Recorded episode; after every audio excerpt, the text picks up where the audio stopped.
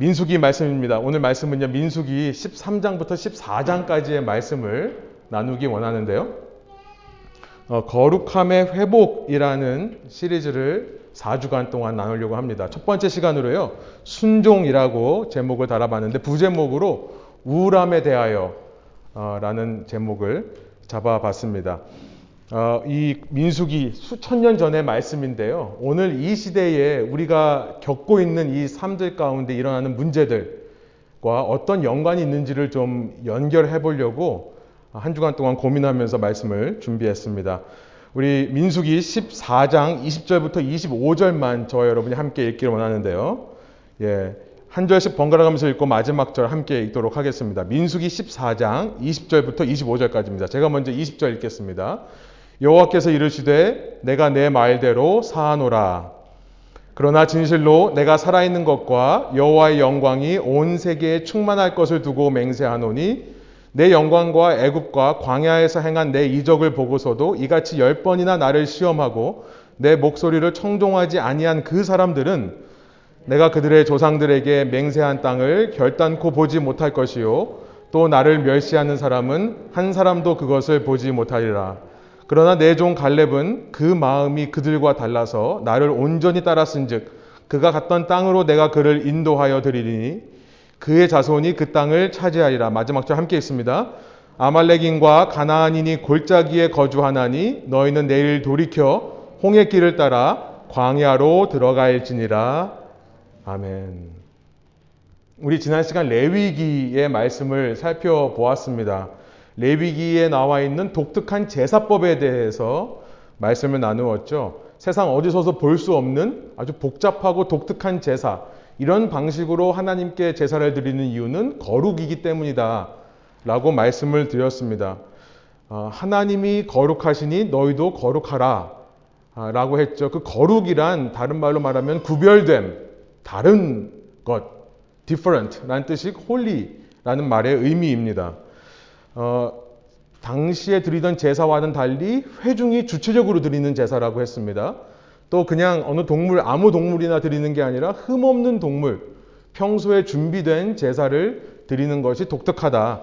바로 거기서부터 구원의 거룩이 이루어진다라는 것을 말씀드렸습니다. 우리가 구원의 길을 걸어가다가 혹시 떨어졌다고 할지라도 이렇게 구별된 제사를 통해 우리는 거룩하신 하나님에게로 다시 되돌아가서 그 구원의 길, 거룩의 구원의 길을 다시 걸어갈 수 있게 되는 것, 이것이 레위기의 목적입니다.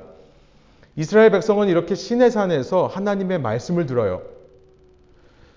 출애굽기 19장에서 시내산에 모인 그들이요, 출애굽기를 지나 레위기를 지나 민수기의 10장에 이르기까지 계속해서 시내산 아래에 머물러 있습니다. 기간으로 따져보면 약 11개월이라는 시간을 시내산 아래에 머물러 있었습니다.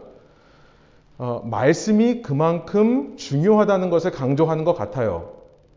그렇죠. 바로 약속의 땅으로 가는 것이 아니라 이집트로부터 나온 다음에 시내산에서 11개월 동안이나 머물러 있었다. 그러면서 뭐 했겠습니까? 이들은요, 모세가 들은 하나님의 말씀을 서로에게 가르쳤을 것입니다.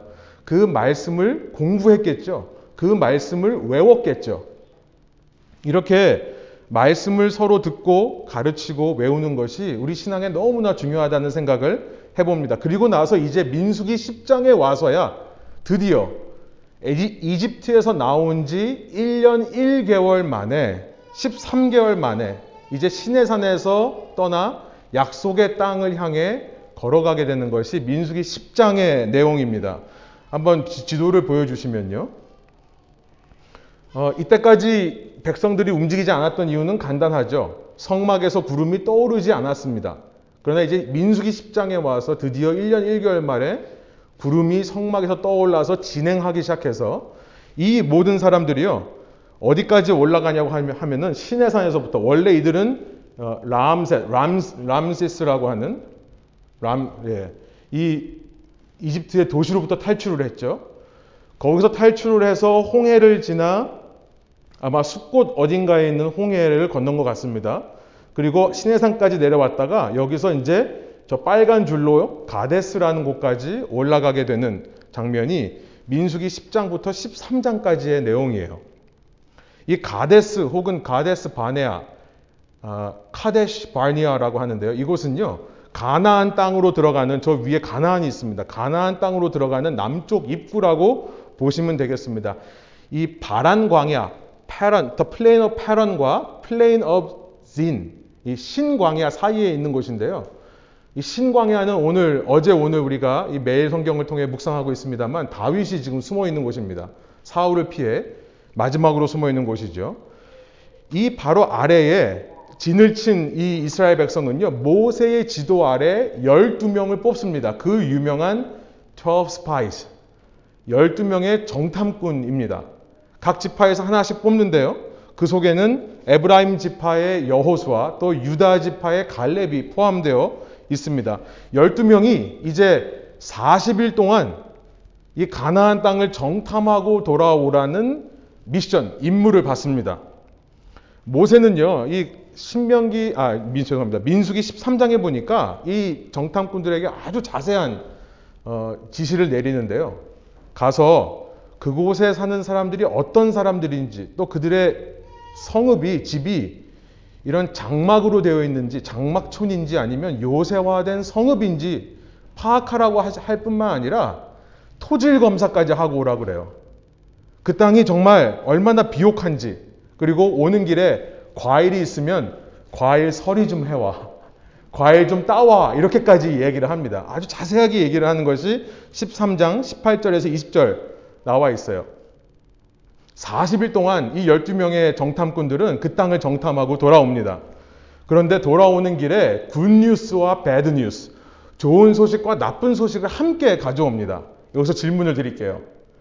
여러분은 굿뉴스가 있고 배드뉴스가 있으면 어떤 걸 먼저 듣기 원하십니까? 예, 마음속으로 손을 들러보라고 하고 싶은데 마음속으로만 한번 생각해 보세요. 여러분은 굿뉴스와 배드뉴스가 있을 때 뭐부터 듣기 원하세요? 여러분, 저는 뭘 말씀드리고 싶으냐면 신앙에는요, 굿뉴스, 복음이 먼저인 줄로 믿습니다. 굿뉴스를 먼저 들으셔야 돼요. 왜 꼭 굿뉴스를 먼저 들어야 되는가 하실 텐데요, 제가 이따 설명해 드릴게요. 우리는 항상 굿뉴스를 먼저 들어야 됩니다. 민수기에 보니까요, 가장 먼저 좋은 소식부터 얘기를 해요. 이 12명의 정탐꾼이 돌아와서 제일 먼저 하는 굿뉴스가 무엇이냐면 민수기 13장 27절입니다. 세번역으로 제가 한번 읽어보면, 그 정탐꾼들이 모세에게 다음과 같이 설명하였다. 우리에게 가라고 하신 그 땅에 우리가 갔었습니다. 그곳은 정말 젖과 꿀이 흐르는 곳입니다. 이것이 바로 그 땅에서 난 과일입니다 하면서 포도와 석류, 무화과 이런 것들을 보여줍니다. 이 우유와 꿀이 흐르는 땅이라고 13장 27절에 되어 있는데요, 정말 유대인들은 이렇게 허풍도 잘 떨어요. 그죠? 정말 과장법입니다. 무슨 땅에 젖과 꿀이 흐르겠습니까? 그런데 그만큼 비옥하다라는 말을 하는 거예요. 굿뉴스죠. 하나님이 말씀하신 대로 정말 가나안 땅은 비옥한 좋은 땅이었습니다. 그러면서 이들은 증거로 과일을 보여줍니다. 이 포도 송이를 다 달린 가지를 꺾어 오는데요, 이 13장 23절에 보면 그 포도나무의 가지에 포도 송이가 얼마나 많이 열렸는지 혼자서 들고 오지를 못해서 두 사람이 메고 옵니다. 그 포도 송이를 가져온 골짜기를 이제 에스골 골짜기라고 부르는데요, 그 에스골이라는 말이 송이라는 말이에요. 클러스터, 이 함께 이렇게 풍성하게 묶여있는 송이를 가리키는 말입니다. 굿뉴스는 이겁니다. 하나님이 거짓말하지 않으시더라. 하나님은 우리에게 말씀하신 그대로 진실된 땅으로 인도하셨더라. 그는 언제나 우리를 최선으로 인도하신다는 사실이 굿뉴스, 복음입니다. 그런데 배드뉴스가 있어요. 나쁜 소식도 있습니다. 그리고 나쁜 소식이 더 깁니다.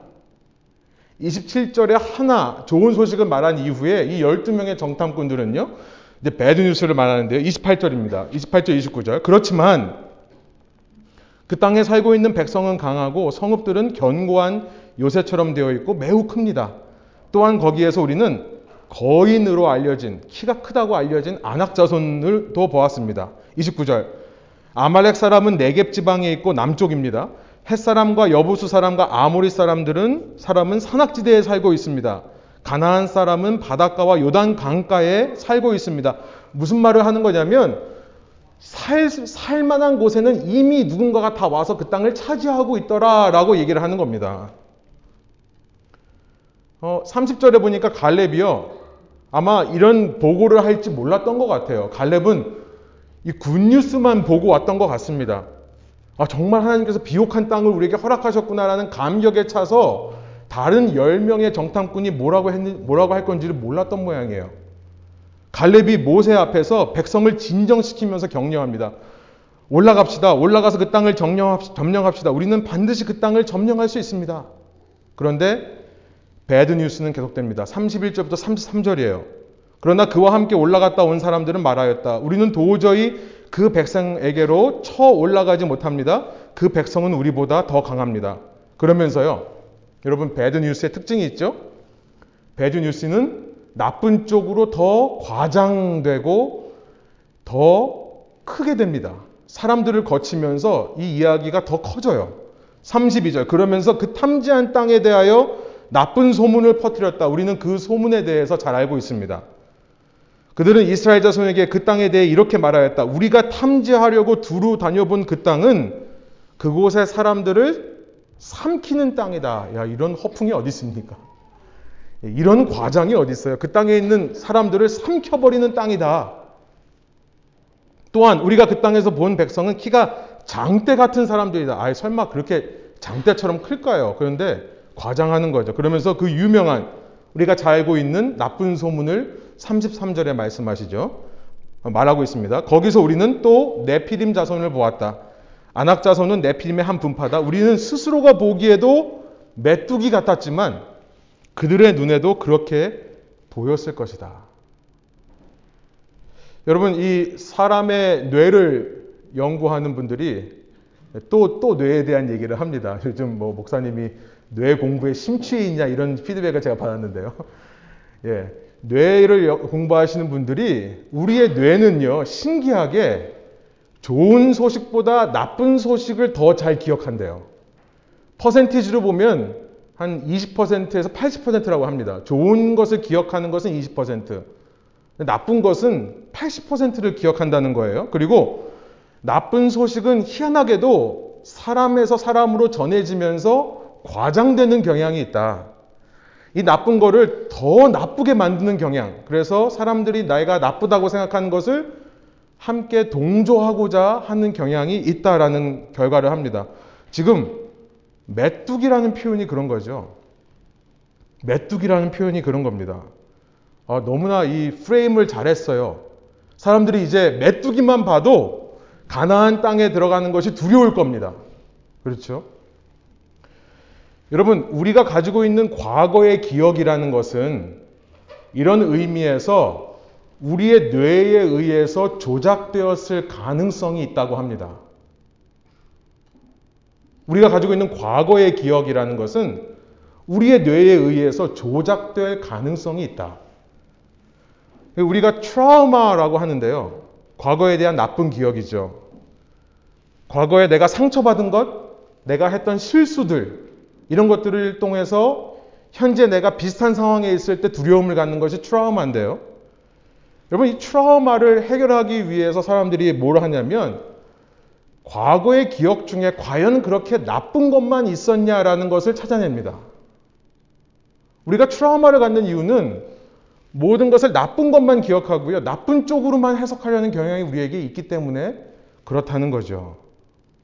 그래서 우리의 뇌가 그런 성향이 있다는 것을 이해하는 것이 이 트라우마 극복에 굉장히 큰 도움이 된다고 합니다.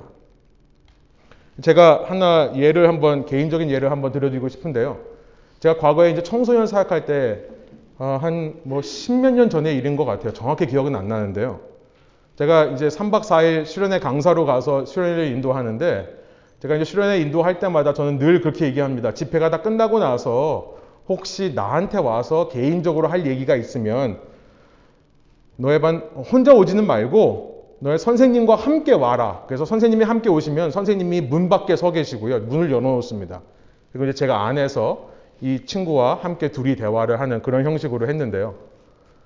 수련회가 다 끝나고 나서 밤이었는데 그 친구가 정말로 밤 늦게 찾아왔어요. 자야 되는 시간에 찾아와가지고 상담을 해달라고 얘기를 하는 경험이 있었습니다. 이 학생의 트라우마는 뭐냐면 자기가 어머니한테 버림을 받았다라고 느끼는 거예요. 중학생입니다. 아직 어린 아이인데 내가 어머니한테 버림받았다는 인상을 지울 수가 없어요 라고 하고요. 또 하나가 뭐냐면 혼자 있는 것을 견디지를 못한다고 합니다. 그래서 왜 이런 트라우마가 생겼는지를 이제 계속 이야기를 나누다가 이 아이가 이것이 처음으로 시작된 때가 언젠지를 거슬러 올라가 보니까 아주 어렸을 때 한국에서 아파트에 살고 있었는데요. 자기 지금도 기억이 난대요. 엄마가 자기를 집에 혼자 두고 자기 동생을 손잡고 어디로 가는 모습을 뒤에서 본 적이 있다라고 이야기를 하더라고요. 그래서 제가 상담학에서 배운 대로 이제 그 아이와 함께 눈을 감고 그러면 그 상황으로 한번 가보자 라고 얘기를 했습니다. 그 아이가 눈을 감고 저하고 그 상황으로 같이 갔어요. 그때 엄마가 동생 손을 잡고 가는 것을 한번 떠올려 봐라. 그리고 너 지금 기분이 어떠니? 라고 물어보니까 두 가지를 얘기하는데 무섭고 화가 난다 라고 얘기를 하더라고요. 그럴 때 중요한 것이 뭐냐면 그 아이의 기억 속에 그 나쁜 것만 기억되어 있는 것이 아니라 좋은 것도 있었다는 것을 상기시켜 줄 필요가 있습니다. 그래서 제가 물어봤어요. 너가 혹시 집에 혼자 있는데 그 집에 불이 켜 있냐 아니면 불이 꺼져 있냐? 그랬더니 대낮이었대요. 환한 대낮이었대요. 너 춥다고 느꼈니? 아니면 덥다고 느꼈니? 라고 물어보니까 춥지는 않았다라고 얘기를 합니다. 그리고 어떤 냄새가 나냐고 물어봤어요. 어떤 냄새가 나는 것 같으니? 그랬더니 그 아이가 한참을 생각하다가 음식 냄새가 난대요.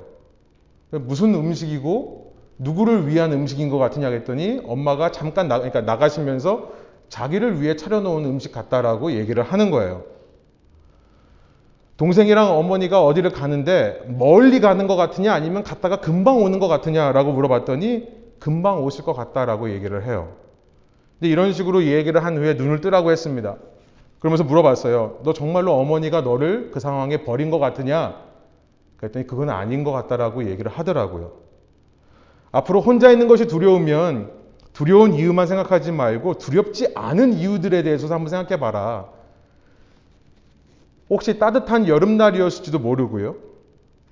불이 꺼있지 않고 켜있었을지도 모르고요. 맛있는 냄새가 나는 걸 수도 있고요. 곧 엄마가 돌아와서 혼자가 아닐 수 있다는 생각을 해봐라 라고 이야기를 한 적이 있습니다. 이 친구가 처음에 어머니를 생각할 때는 막 울고 이렇게 했었는데 나갈 때는 그래도 화난 얼굴로 나갔던 기억이 있어요.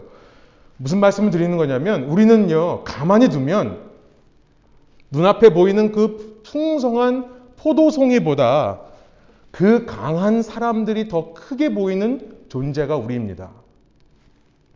그래서 우리는 반드시 굿뉴스를 먼저 들어야 하는 존재인 것입니다. 굿뉴스를 먼저 듣고 그 복음을 먼저 듣고 그 굿뉴스의 안경으로 배드뉴스를 해석하지 않으면 우리는 한없이 부정적으로만 흘러가는 존재라는 거예요. 유일하게 이 사람들 중에 갈렙과 여호수아 두 사람들만이 굿뉴스를 더 붙잡았습니다.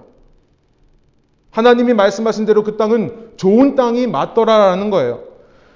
하나님께서는 우리에게 비어있는 땅을 약속하신 적은 없다. 그렇죠. 하나님은 그 젖과 꿀이 흐르는 땅이라고만 하셨지 그 젖과 꿀이 흐르는 땅에 아무도 없으니까 너 그냥 들어가서 살면 되라고 말씀하신 적은 없는 거예요. 그냥 편하게 이렇게 생각하면 어떨까요? 아, 이렇게 좋은 땅에 살면서 이렇게 좋은 음식을 먹으니까 저들이 우리보다 더 키가 컸겠다. 이렇게 생각하면 어떨까요? 그런 것을 하나님께서 약속하셨을 때에는 반드시 그곳 사람들이 아무리 키가 크고 그 성들이 아무리 견고하다 하더라도 하나님께서 그 땅을 약속하셨을 때는 반드시 정복할 수 있는 힘도 주실 거라는 것을 왜 믿지 못했을까요? 여러분, 순종이라고 할 때는요, 우리는 오직 굿뉴스에만 순종하는 존재인 것을 믿으시기 바랍니다. 이게 중요해요. 하나님께서 그럼에도 불구하고 내 삶을 다스리신다는 그 통치의 굿뉴스, 복음, 그 복음에만 순종하는 것이 우리가 할 일이라는 것입니다. 하나님께서는 수없이 그래서 말씀하세요. 담대하라, 두려워 말라. 하나님이 성경에서 우리 인간에게 가장 많이 말씀하시는 것이 담대하라, 두려워하지 말랍니다. 왜냐하면 우리는 자꾸 안 좋은 것만 보려는 성향이 있음을 아시기 때문에 그런 거겠죠.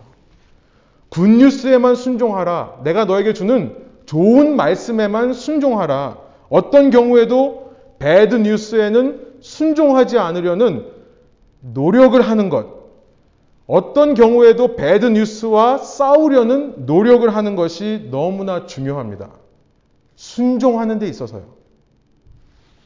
여러분, 아무리 상황이 어렵다고 해도, 아무리 소망이 없어 보인다 해도 여러분 삶에 다가오는 그런 소식에는 굴복하지 않으려는 자세를 회복하시기 바랍니다.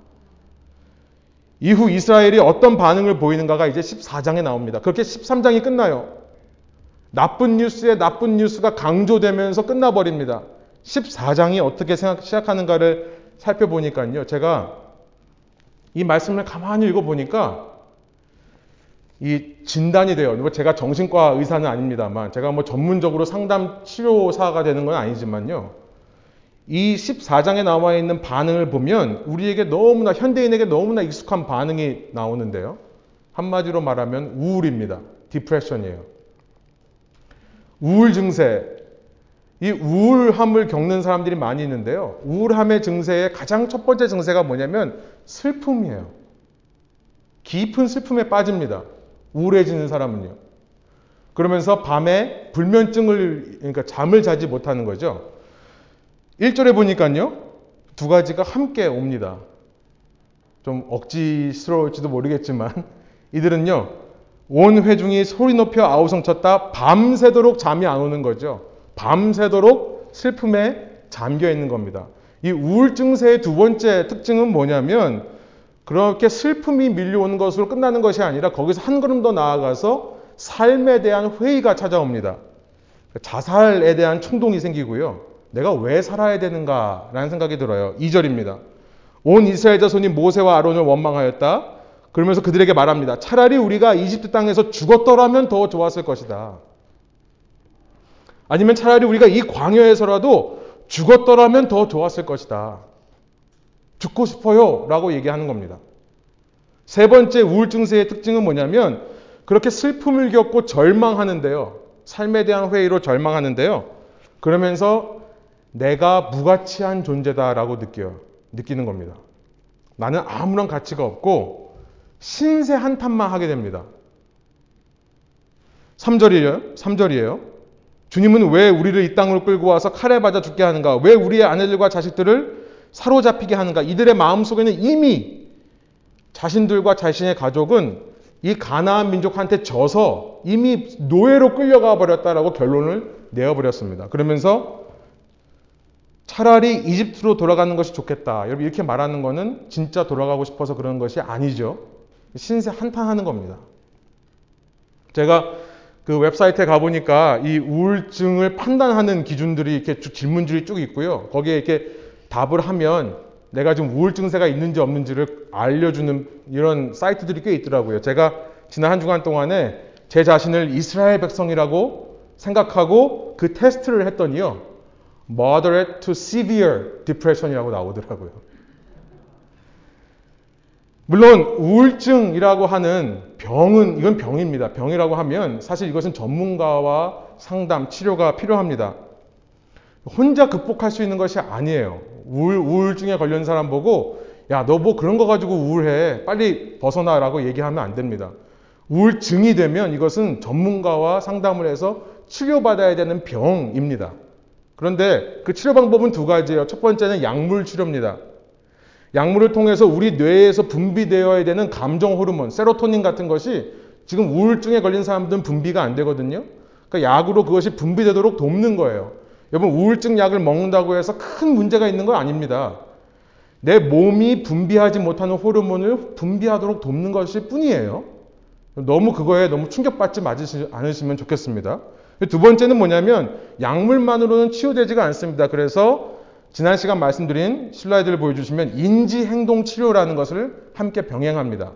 Cognitive Behavioral Therapy라고 하는 것, CBT라고 하는 것은 아주 작은 것 하나라도 너가 할 수 있는 것으로 한번 해봄으로써 성취감을 느껴보라라는 의도로 이렇게 치료해 주는 겁니다. 작은 것 하나, 삶에서 아주 사소해 보이는 일이라도 한번 하면서 아, 내가 살아있는 이유가 있구나, 내가 살아가야 될 필요가 있구나를 느끼게 해주는 이런 것들을 통해서 우울증을 극복하는데요. 근데 우리는 우울증을 겪지는 않다 하더라도 우울 증세는 참 많이 겪고 살아가죠. 특별히 현대인들이 가장 많이 겪는 정신적인 문제 중에 하나가 이 우울함이라고 얘기를 합니다. 특별히 코비드-19로 인해서 우리 코비드 블루스라고 하는데요. 한국말로는 코로나 블루라고 하더라고요. 얼마나 많은 사람들이 지금 우울증을 겪고 있는지요. 수많은 사람들이 지금 하던 직장을 내려놓고 다른 일들을 하거나 아무 일도 하지 않고 있는 상황에 있는 사람들이 꽤 많이 있죠. 이 코로나 사태로 인해서 삶의 방향이 완전히 달라진 사람들도 있습니다. 이게 정말 심각한 사회 문제가 되고 있어요. 저는 이 본문을 보면서 이 우울을 우리가 어떻게 해결할 수 있을까를 좀 고민해 봤습니다. 우울이라고 하는 것을 다양하게 정의할 수 있지만 한마디로 말하면 낮은 자존감, low self-esteem이라고 얘기할 수 있겠습니다. 그러니까 쉽게 말하면 스스로를 사랑하지 못하게 되는 거예요. 내 혼자의 힘으로 해결할 수 없는 문제를 만날 때 혼자 힘으로는 극복할 수 없는 어떤 문제들 혹은 어떤 상황에서 자꾸만 나의 그 약점들이 튀어나오는 나의 속에 있는 문제들이 자꾸만 튀어나오는 것들을 반복해서 경험할 때 그때 내 자신이 미워지는 겁니다. 내 자신이 아무것도 아니라고 느껴지는 것. 이것이 우울입니다. 그 결과 슬픔에 빠집니다. 그 결과 잠을 못 이룹니다. 그 결과 삶에 대한 회의가 찾아오고요. 그 결과로 내가 무가치한 존재다 라도 신세 한탄만을 하게 되는 이 모든 책임을 누군가에게만 떠넘길 수 있다면 내가 편해질 것 같은 느낌을 받는 것. 이것이 바로 우울입니다. 제가 참 좋아하는 말씀이 있는데요. 마태복음 22장 37절에서 40절까지의 말씀입니다. 예수님께서 이 성경에 있는 모든 말씀을 두 가지로 압축해서 말씀하시는데 첫째는 하나님을 사랑하는 거다. 둘째는 사람을 사랑하는 것인데 그 조건이 붙어 있죠. 내 이웃을 내 몸과 같이 사랑하라. 이 두 가지가 모든 성경의 말씀의 핵심이다라고 말씀하시는 구절. 제가 이 말씀을 너무 좋아해서요. 청년 때 회사에 레주메를 쓸 때 제가 이 말씀을 그 레주메에다 썼습니다. 그러니까 이제 이 저의 프로페셔널 오브젝티브, 이 프로페셔널한 직업적인 부분에서의 목적이 있다고 하면 퍼스널 오브젝티브를 따로 썼는데요. 거기다가 제가 이 말씀을 썼어요. 아마 그 말씀 때문에 취직이 좀 안 된 것 같아요. 근데 제가 그렇게 좋아하는 이 말씀이 어느 순간 제게 너무나 큰 부담으로 다가온 경험을 말씀드리고 싶습니다. 아니, 이웃을 사랑하는데 내 몸과 같이 사랑하라. 여러분, 우울감에 사로잡힌 사람들이 어떻습니까? 우울감에 사로잡히면요, 이런 생각이 들어요. 아니, 내가 내 자신을 사랑하지는 못하는데 어떻게 남을 사랑하는가? 그러면서 내가 내 자신도 사랑하지 못해서 남을 신경 쓰지 못하는 나의 모습을 보면서 스스로 실망합니다. 아, 정말 내가 하나님이 사랑하시는 사람이 맞는가? 정말 내 안에 하나님의 사랑이 있기는 있는 건가? 이렇게 한없이 낮아지는 것을 경험한 적이 있습니다. 혹시 조금이라도 공감되시는 분들이 계십니까? 상담을 받아보니까요, 상담에서는 이런 조언을 많이 들어요. 낮은 자존감의 문제를 해결하십시오. 근데 맞는 말이죠. 근데 낮은 자존감의 문제를 어떻게 해결하는지 잘 모르겠어요. 그냥 내가 내 자신을 그냥 아, 예쁘다, 착하다, 잘하고 있다 이렇게 사랑하면 사랑스러워집니까? 아니요. 그렇지 않아요. 예를 한번 들어보면요. 꼭 제 얘기를 하는 건 아닙니다만 이 외모로 인해 자존감이 낮은 사람들, 제 얘기하는 것이 아닙니다. 저는 이것 때문에 우울에 빠지지는 않았어요. 이 외모 때문에 이 우울에 빠지는 사람들에게 거울 보면서 자기 자신을 예쁘다고 하십시오, 예쁘다고 하십시오 한다고 해서 어느 순간 내가 예뻐 보일까요? 전혀 그렇지 않습니다. 혹은 상담을 받으면요, 대체하라고 그래요. 뭐로 대체하냐면 이런 거예요. 나는 얼굴은 예쁘지 않지만 우리 집은 돈이 많잖아. 나는 얼굴은 예쁘지 않지만 그래도 나는 공부는 잘하잖아. 이런 식으로 스스로를 위로하라고 하기도 합니다. 그런데 그렇다고 해서 그 낮은 자존감이 사라질까요? 그렇지 않습니다. 이 낮은 자존감의 문제를 어떻게 해결할 수 있을까 참 많이 고민을 했고요. 목회를 하면서 특별히 이 지역에 수많은 사람들이 사실은 남들에게는 알리지 않았지만 혼자서 이 우울함의 문제와 싸우고 있다는 사실을 알기 때문에 저도 참 많이 고민을 했습니다. 어떻게 하면 자신을 더 사랑하게 할 수 있을까? 이게 제 개인 경험상 도움이 된 것은요, 저는 그 마태복음 22장의 말씀을 이렇게 해석을 해보기를 시작했어요. 내 이웃을 내 몸과 같이 사랑하라고 말씀하셨으니까 한번 거꾸로, 그게 잘 안 될 때는 남을 사랑하듯이 나를 한번 사랑해보면 어떨까? 라는 생각을 해보기 시작한 겁니다. 남을 사랑하듯이 내 자신을 사랑하면 어떨까요? 우리는 사실요, 남들에게는 참 잘 대합니다. 그렇죠? 그런데 내 자신에게는 그렇게 대하지 못할 때가 참 많아요. 근데 내 자신을 친구처럼 한번 생각해 보는 거예요. 내 이웃처럼 생각해 보는 거예요. 나라고 생각하지 말고 나라는 존재를 나의 이웃이라고 한번 생각해 보고, 그 이웃이, 그 친구가 우울해져 있을 때 내가 그 친구에게 어떤 말을 할까를 한번 생각해 보는 겁니다. 여러분 친구가, 정말 소중한 친구가 낮은 자존감에 의해서 우울해져 있는데 여러분 어떻게 다가가세요?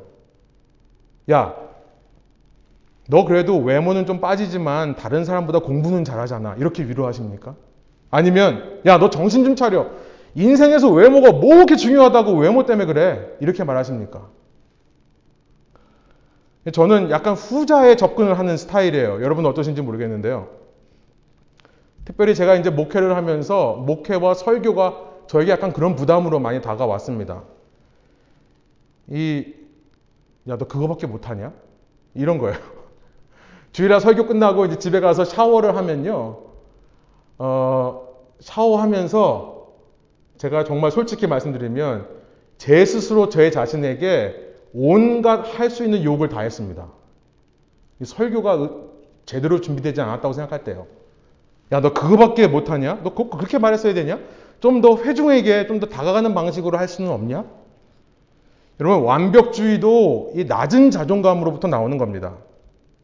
낮은 자존감에서부터 완벽해 보이려는 성향이 나오고요. 그러나 전혀 완벽하지 못해요. 그러니까 늘 우울한 겁니다. 제가 주일날 말씀을 전하고 월요일이 지나고 화요일 될 때까지 깊은 우울감에 빠져 있다가 간신히 수요일부터 벗어나오곤 했어요. 그런데 제가 어떤 사람이 설교하는 걸 보고 어떻게 반응하는가를 생각해 보기 시작한 거예요. 내가 사랑하고 내가 아끼는 사람이 설교를 했을 때, 나의 친구라면, 나의 이웃이라면 내가 그 사람한테 가서 어떤 얘기를 해줄까? 격려해주고 수고했다라고 말을 하는 것이 제 자신이더라고요. 부족한 점에 대해서 물론 지적해 줄 수는 있겠습니다만 그냥 무턱대고 가서 이렇게 했으니까 좀 다음부터 고치십시오 하는 게 아니라요. 저 같으면 이럴 것 같아요. 그 사람이 좋아하는 맛있는 음식을 대접해 주고 차려주고 이야기를 하면서 슬쩍, 그런데 이제 이런 부분을 이렇게 했으면 어떨까요? 라고 이렇게 얘기할 것 같아요. 그렇게 제가 제 자신에게 함부로 대하지는 않았을 것이라는 생각이 들고요. 여러분, 실제로 그렇게 해보니까요, 달라지기 시작합니다. 여러분, 지금 이게 도대체 뭔 소리야 라고 하시는 분들은 감사하시길 바라요. 여러분, 우울하시지 않은 겁니다. 근데 한번 해보세요. 그런 마음이 들 때 내가 내 친구에게 얘기하듯이 나에게 얘기를 해보세요. 나에게 아마 그런 위로가 굉장한 큰 힘이 될 것을 경험하시게 될 겁니다. 그런데 저는 이제 신앙을 가진 사람이라면 과연 이렇게 인본주의적인 접근으로만 끝날 것인가 라는 질문을 하게 돼요. 신앙을 가진 사람이라면 하나님의 말씀에 근거해서 한 걸음 더 깊이 나가는 것은 무엇일까라는 의문을 가지고 오늘 본문을 들여다본 것입니다. 그 답이 오늘 본문에 있다고 생각해요. 그렇게 12명 중에 갈렙과 여호수아를 제외한 10명은요, 부정적인 이야기를 합니다. 그로 인해 온 이스라엘 백성들이 우울에 빠진 것처럼 보여요. 주님께서는요, 그래, 너 죽고 싶다고? 그럼 내가 그냥 죽여줄게. 이렇게 말씀하세요. 민수기 14장 12절에 보니까 내가 그렇게 원하면 전염병을 너한테 줘가지고 지금 이 백성들을 다 여기서 죽게 하고, 모세, 너 혼자만 살려서 너로부터 내가 노아에게 했듯, 아담에게 했듯, 물론 노아와 아담의 이야기는 나오지 않습니다만 제 해석이에요.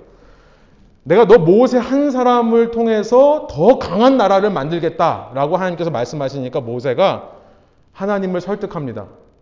아니, 그러면 하나님, 세상 사람들이 하나님에 대해서 결국 가나안 신들보다 못했기 때문에 그 백성이 여기서 죽었다고 말할 것이 아닙니까? 라고 설득해요. 하나님이 이 설득당하시는 분이 아니죠. 원래부터 그런 뜻을 가지신 것이 아니라 그런 모세의 기도를 이끌어내기 위해 그렇게 말씀하신 거라고 저는 생각합니다. 모세의 간청으로 인해서 하나님이 마음을 돌리세요. 20절입니다. 그것이 우리가 읽은 본문 20절이에요. 여호와께서 이르시되 내가 내 말대로 사하노라. 그러나 진실로 내가 살아있는 것과 여호와의 영광이 온 세계에 충만할 것을 두고 맹세하노니 내 영광과 애국과 광야에서 행한 내 이적을 보고서도 이같이 10번이나 나를 시험하고 내 목소리를 청종하지 아니한 그 사람들은 내가 그들의 조상들에게 맹세한 땅을 결단코 보지 못할 것이요 또 나를 멸시하는 사람은 한 사람도 그것을 보지 못하리라. 근데 여기에요, 하나님이 문제 삼는 것이 뭡니까? 22절이에요. 내 목소리를 듣지 않은 사람. 그러나 우울에서 빠질 수 있는 힘이 여기서 나타난다고 생각합니다. 24절이에요. 우리 한번 한 목소리를 읽어볼까요? 그러나 내 종 갈렙은 그 마음이 그들과 달라서 나를 온전히 따랐은 즉 그가 갔던 땅으로 내가 그를 인도하여 드리리니 그의 자손이 그 땅을 차지하리라. 지금 하나님께서 보여주시기 원하는 한 가지는 뭐냐면 순종의 문제였던 것입니다. 순종. 바로 거기에 우울로부터 벗어날 수 있는 근본적인 영적 해결책이 있다라고 생각이 드는 것입니다. 무엇에 순종합니까? 눈에 보이는 상황에 순종하는 것이 아닙니다. 내가 그 상황을 판단하는 내 지혜에 순종하는 것이 아닙니다. 다른 사람들 통해 들려오는 배드 뉴스에 순종하는 것이 아니라 하나님의 말씀을 끝까지 따라가는 것.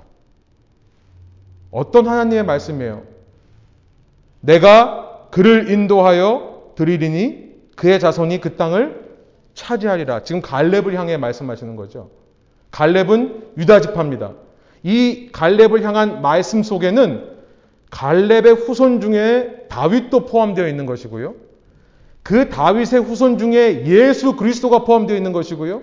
그 예수 그리스도를 통해 구원받은 자들 중에 오늘 저와 여러분들이 포함되어 있는 것입니다.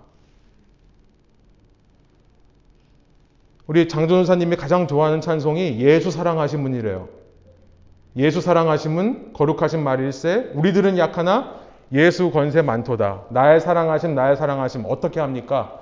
성경에 써 있다는 거죠. For the Bible tells me so. 그 하나님의 말씀을 굳게 붙드는 자들, 하나님의 말씀에 순종한다는 것은요, 내가 하나님의 사랑받는 자로서 태초부터 계획된 자라는 것을 믿는 것입니다. 하나님의 말씀에 순종한다는 것은 예수 그리스도께서 그런 내 죄를 위해 십자가에서 죽으셨고 부활하셔서 지금 성령으로 나와 함께 하신다는 것을 믿는 것입니다. 하나님의 말씀에 순종한다는 것은 그 성령이 아니고서는 내가 예수 그리스도를 주로 고백할 수 없다고 하니까, 아, 오늘 내 속에 예수님이 믿어지는 걸 보니 내 안에 하나님께서 살아계시는군요 라고 고백하게 되는 것이 말씀의 순종인 것입니다. 여러분, 이 복음에, 이 굿뉴스에 순종하는 자들이라면 인생의 어떤 우울과 좌절 가운데서도 다시 일어날 수 있는 힘을 얻을 수 있지 않겠습니까? 온 세상이 우울이라고 하는 흐름으로 갈 때 거룩한 자가 돼요. 세상과 다른 구별된 자가 돼요. 주님 앞에 설 수 있지 않겠습니까? 단지 내가 내 자신을 향해 친구처럼 위로하는 수준이 아니라 순종하는 자에게 성령께서 직접 위로하시고 성령께서 직접 말씀으로 우리를 격려해 주신다면 완전 게임 체인저가 되는 거죠. 다른 삶을 살게 되는 것입니다. 여러분, 거룩함으로 가는 길은 바로 그런 순종으로부터 시작된다는 것을 기억하시기 바랍니다. 우리가 복음이라는 진리의 근거에서 내가 나를 바라보는 우울한 관점이 아닌 주님의 나를 향하신 시선, 주님의 나를 향하신 말씀, 그 성경의 복음의 순종함으로부터 우리의 거룩으로 가는 길은 시작되는 것입니다. 여러분, 우울한 마음이 드신다면 내 자신에게 따뜻하게 말하세요. 아, 그래, 너가 힘든 일을 겪었구나. 네가 또 실수했구나. 너의 길이 이렇게 막혀버렸구나. 그런데 걱정하지 마. 염려하지 마. 그 문제가 그대로 있긴 하지만, 그러나 민수기의 이스라엘 보면서 깨닫는 것이 있지 않니? 그런 걱정과 염려 다 필요 없다는 것을. 주님께서 사랑하시기 때문에 주님께서는 반드시 너를 향한 뜻이 있으실 거야. 그리고 한 가지라도 그 성령의 의지에서 말씀에 순종하는 훈련을 하는 것이 너무나 중요합니다. 우리가 아까 말씀드린 인지행동치료라는 것도 결국 순종에 대한 얘기예요. 내 문제와 아무리 상관없는 것이라 할지라도 사소한 일에서부터 무언가를 하나 해내어서 그것을 자존감을 회복해가는 과정. 우리가 말씀을 다 실천할 수는 없습니다. 그러나 들은 말씀 가운데 단 한 가지라도, 아주 작은 것이라도 실천할 때 주님께서 주시는 칭찬으로 내 마음이 가득 찬다면 그런 경험을 하는 사람들이 하나님의 말씀 순종을 통해 이 우울함에서 벗어나게 된다는 것을 믿습니다. 소원하옵기로는요, 여러분 자신에게 이런 말씀을 선포할 수 있는 저와 여러분 되기를 원하고요. 무엇보다 성령님께서 우리들의 삶에 함께 하신 줄로 믿습니다. 우리 세은이가 이 자리에 왔는데요. 이제 고생 시작이에요. 대학교 가면 외롭고 힘든 삶이 시작될 거라 생각합니다. 그러나 걱정하지 않았으면 좋겠어요. 우울해지지 않았으면 좋겠어요. 왜냐하면 하나님께서 세은이와 우리와 함께 하시기 때문에요. 함께 기도하시겠습니다. 사랑의 하나님, 이 시간 저희가 주님의 말씀을 들으면서, 보면서 이 말씀 가운데서 이 시대에 어쩌면 수많은 사람들이 겪고 있는 우울의 문제에 대해 생각해보게 해주시니 감사합니다. 우리가 우리 자신을 너무나 힘들게 하고 너무나 어렵게 하는 것이 있습니다.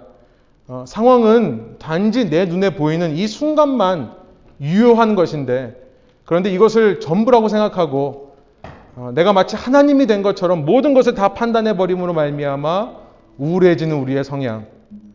주님은 우리 앞에 장벽이 가로막고 있다 하더라도 그 장벽을 부수고 들어가시거나 돌아 들어갈 수 있는 길을 여시는 분이라는 것을 우리가 잊지 않고 기억할 수 있도록 함께 해주시고, 실수와 실패에 상관없이 주님께서는 우리를 사랑하시고 자녀로 품으신다는 것을 기억하며 다시 한번 우리 자신이 새 힘을 낼 수 있는 그런 자들 될 수 있도록 인도하여 주옵소서. 무엇보다 그것을 하는 데 있어서 자기 최면이 아니라 내가 내 스스로를 정말 조종하려고 하는 것이 아니라 하나님 말씀에 근거하여 주님의 목소리, 그 주님의 음성에 따라 우리가 순종함을 통해 이 우리의 문제에서 벗어날 수 있는 저희 각자가 될 수 있도록 인도하여 주옵소서. 감사드리며 예수 그리스도의 이름으로 기도합니다. 아멘.